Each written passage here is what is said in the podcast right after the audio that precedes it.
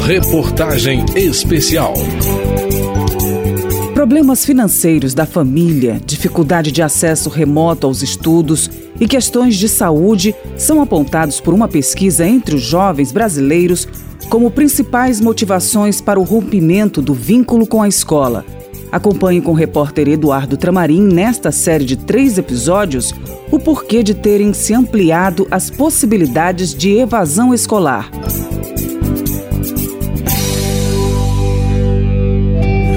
Parou, parou. Mas ninguém vai te parar, parar. Tá chato, tá, tá, tá, tá, tá, tá, tá, tá, tá, dureza, tá, tá, tá, tá, tá, tá, tá, mais uma certeza, tem, tem, tem, tem. Quem não parar vai chegar lá. O impacto do confinamento em casa durante o período da pandemia e a desvinculação de crianças, adolescentes e jovens com o convívio escolar pode contribuir para que se amplie um problema grave da educação no Brasil: o abandono escolar. A competição entre estudo e trabalho para complementar a renda da família é o principal desafio para os jovens se manterem na escola. É o que afirma Marisa Ville, pesquisadora e diretora executiva da Rede Conhecimento Social, empresa parceira do Conselho Nacional da Juventude, tomando por base a pesquisa Juventude e a Pandemia do Coronavírus, que apontou, dentre outros problemas juvenis, o potencial de evasão escolar na pesquisa, na primeira edição dela, lançada em 2020, já tinha mapeado a evasão em potencial. Três em cada dez jovens estavam pensando em parar de estudar lá no início da pandemia. Quando a gente fez a segunda edição da pesquisa, né, que foi lançada agora em junho de 2021, esse número aumentou para quatro em cada dez jovens matriculados atualmente na escola que admitem que já pensaram em parar os estudos. A pesquisa ouviu 68 mil jovens do país entre 15 e 29 anos, de diferentes perfis socioeconômicos, com o objetivo de reunir evidências para tomadores de decisão, como diz Marcos Barão, presidente do Conselho Nacional da Juventude. A gente precisava de dados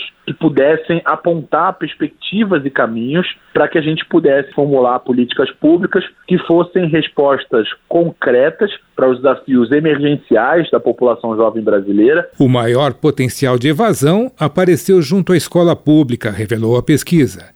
A pesquisadora Marisa Ville aponta as duas principais razões respondidas pelo público jovem para deixar a escola. O que a gente percebe na pesquisa é que já tem uma parcela e já deixaram de estudar nesse período da pandemia, né? Uma parcela aí de 3,5 e quando a gente pergunta para eles qual que é o motivo deles terem deixado de estudar, eles falam que é por condições econômicas, principalmente. E, em segundo lugar, falam que não conseguiram se organizar com o ensino remoto. Além das questões econômicas e da dificuldade de acesso, os jovens estudantes revelam que se preocupam muito com a questão de saúde, como uma das principais causas que os levariam a abandonar a escola.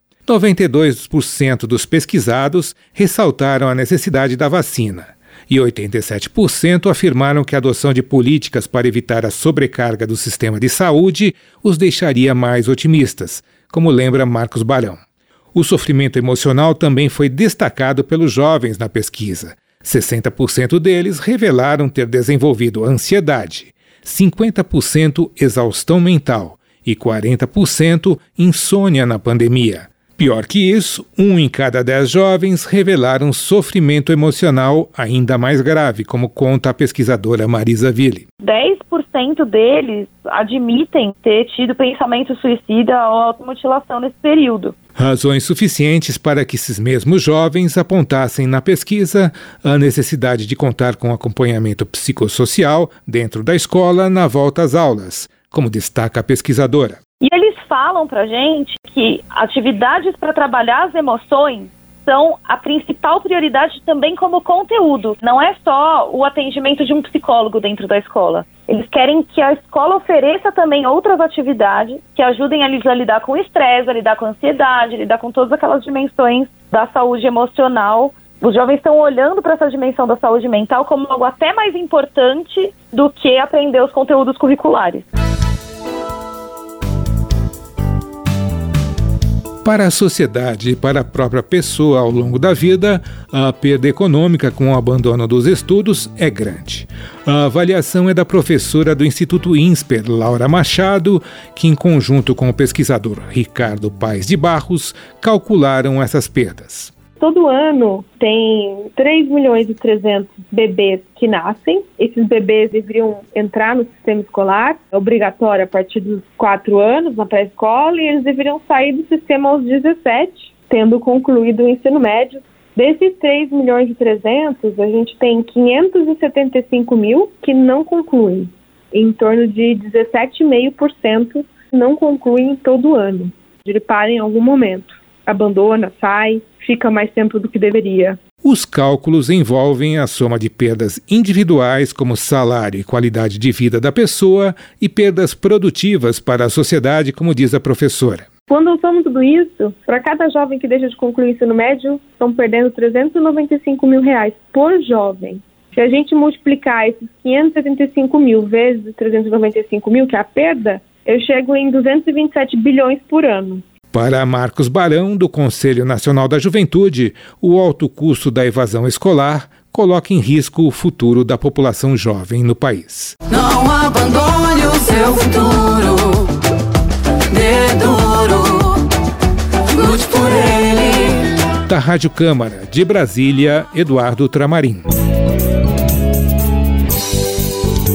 Amanhã, na segunda reportagem desta série, o problema da evasão escolar passa pela primeira prova de fogo a volta às aulas. Reportagem especial.